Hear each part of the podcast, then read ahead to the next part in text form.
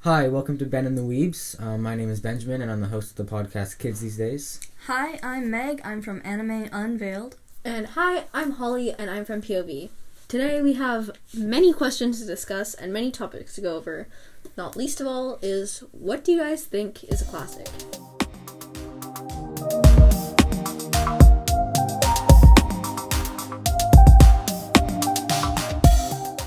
Okay, so guys, what do you actually think a classic is? I think that a classic is kind of like a foundation that people build on. It can change, but as long as the fundamental ideas are still there, it's considered a classic. Like, for example, knock knock jokes, those change over time. Like, everyone has a different variety of it, but as long as the structure is the same, that's a classic. Or, like, the hero's journey. Yeah. I don't know if that's actually, I don't think that's a classic. I take it back. But but I was gonna say That's like a we're, s- structure. we're studying Romeo and Juliet in class, right? That's kind of what our big project in school's about right now. Do you guys think that's like? Do you think that's a classic? Do you think you still see themes from that Yeah, today? definitely, Definitely. because there's a lot of like remakes of that play. That you have the 1968 version by I don't know what his name is. There's a 1976 version. There's a 1970 or 1996 version, and then you have a lot of different remakes on like anime. Romeo and Classic. Juliet. Yeah, Yeah. yeah, Romeo and Juliet. But just the fact that that play can still be remade, remade, and is still popular today, just shows its flexibility as a story and how it can still like be applied to modern day problems, just like falling in love, unrequited love, arguing with your parents, not listening to them all the time. It's all things that can be applied to modern day people. Yeah. And I So- can relate to at least one of those. Yeah. right? Oh, for sure. I was gonna say though, like to be a classic, do you think things have to span across multiple cultures? Like, what do you have to say about that? For that one, I definitely gonna say no. No. Because I feel like there's different types of classics. If you're gonna go into like the specifics of it, there's like different genres maybe if you wanted to be specific. like, like things what? that things that go across um, worldwide and things that only affect like a small region. Like for example, I'm gonna use a a commercial idea of like Sleep Country. That tune, a lot of people in Canada would know it, and especially Yeah. like in Ontario or something. Anyone there, you would start that song and people would be able to finish it because they know what it is. It's like a classic commercial that everyone there knows. Yeah, that's fair. But you ask people in the U.S. or something, and they'd be like, "What are you talking about?"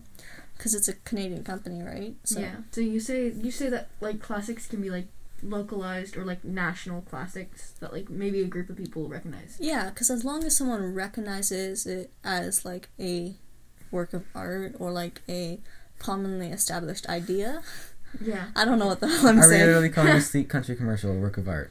yes, I just did. Because that was literally all they talked about. And like when I was in grade seven or six or something, Yeah. everyone would just like start yelling, "Sleep Country, Canada." Mm-hmm. And then, of course, Mattress there- anywhere else. And then of course there are remakes of that I song. know, Like, Yeah, Yeah, Sleep Country Canada. that's so there's so horrible. parodies There's, by like- my mattress and you could see it on the shelf. Yeah, Yeah. there's the, it's able to be remade, which is sort of what we touched back on earlier. It's like not just uh, commercial anymore. It's really something that everybody knows and everybody can remake Yeah. it, so it still stays relevant. And even if it's not just in the wider Canada, like I, my dad's from Ontario, so I know this one is that everyone loves Marineland. I don't know if Oh, you know yeah, that I commercial. Oh. Everyone That one- that loves one's Marineland. Greenland. That one's Oh, also man. really popular, right?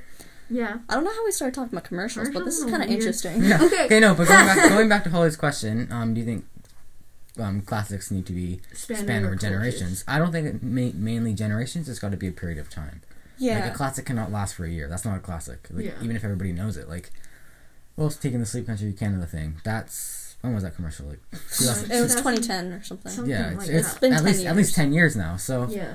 it's like spanned over a period of time. It's obviously going to go longer, probably for like younger generations. But Mm-hmm. it stayed relevant throughout that time. Uh-huh. There was no like period where it disappeared or anything. It stayed there, and everybody still has that commercial in their head. Yeah. And again, going back to like the different genres and stuff, it's not just commercials or stories. It's also Yeah. phrases. Like I know you're from yeah. I got, like, Ireland. England- Did I get the England- right English? England and Sorry. Ireland are like literally so phrase based. You can hear like my parents say phrases that like everyone in England would recognize, which I'm like, what the hell are you talking about? And they're like, what, what do you mean? You don't know this? Everyone knows this.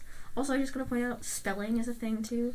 My Oh dad God. and like saying words certain ways, like aluminum, aluminium. Hmm. Like it's just classically one way and classically another way, and it causes so many rifts. Like the Sleep Country Canada thing is pretty centralized to Canada, but like I guess there's also famous Canadian authors. yeah. So do you I think- guys think that Does it have to be like a story or a, a, a Django or something? You think a person can be a classic?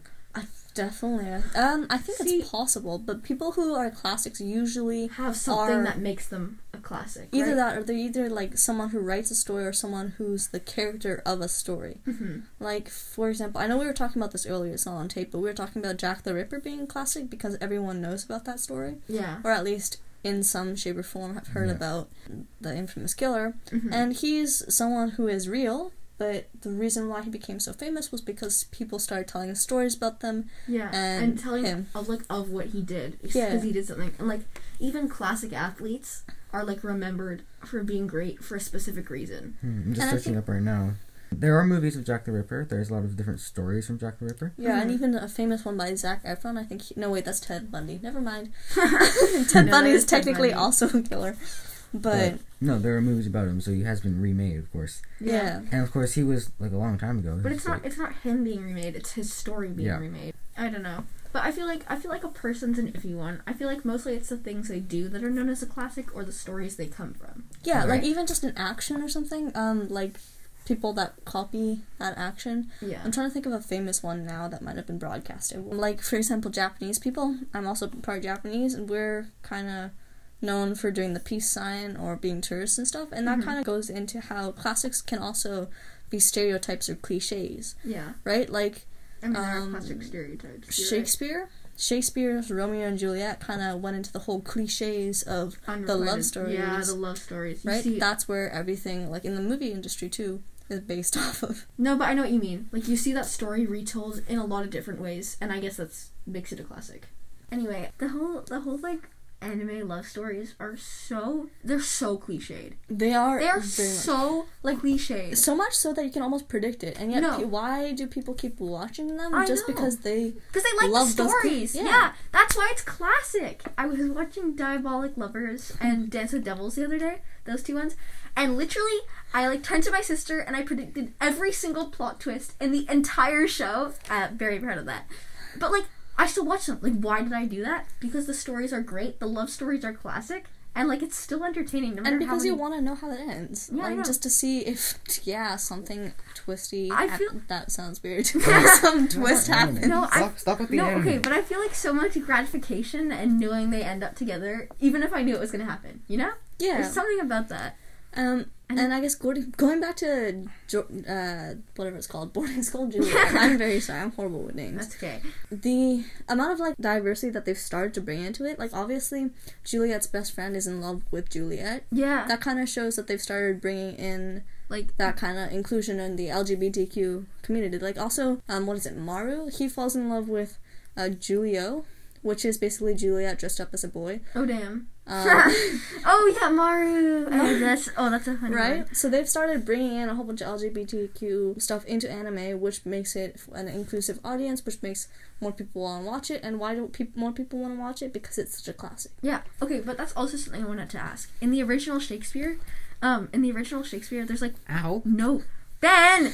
There's like no diversity. There's no diversity in it. Written by an old white guy, performed all by males. Do you think that affects its like classic classic status? i, feel like it definitely bring a whole bunch of controversies into the discussion like when talking about his Okay, stories it would today, but Yeah. of course back then, There, who else is writing plays? well, you got to remember who was the dominant civilization. Yeah.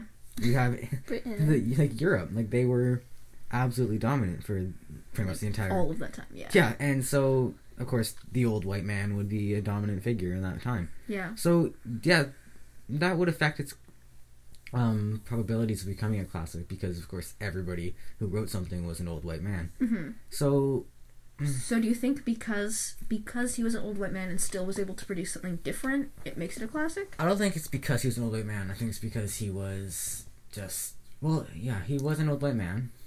he wasn't old. He did, he did die young, but he was he was a white man in a dominantly white male civil, society. Society. Uh, society. Yeah.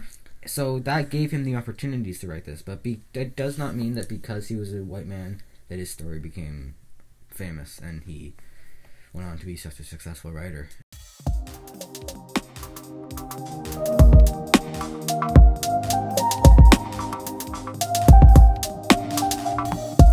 Thank you for listening to Ben and the Weebs. Today we talked about what a classic is by discussing the plot of Romeo and Juliet and talking about the common themes between the original and remakes and what we could interpret them as. Special thanks to Benjamin from Kids These Days and Holly from POV for appearing in this co hosted episode of Anime Unveiled. If you enjoyed this episode, look forward to the next one where we'll be bringing Holly and Ben back to discuss yet another topic. Be sure to subscribe and share if you enjoyed this podcast. See you next time.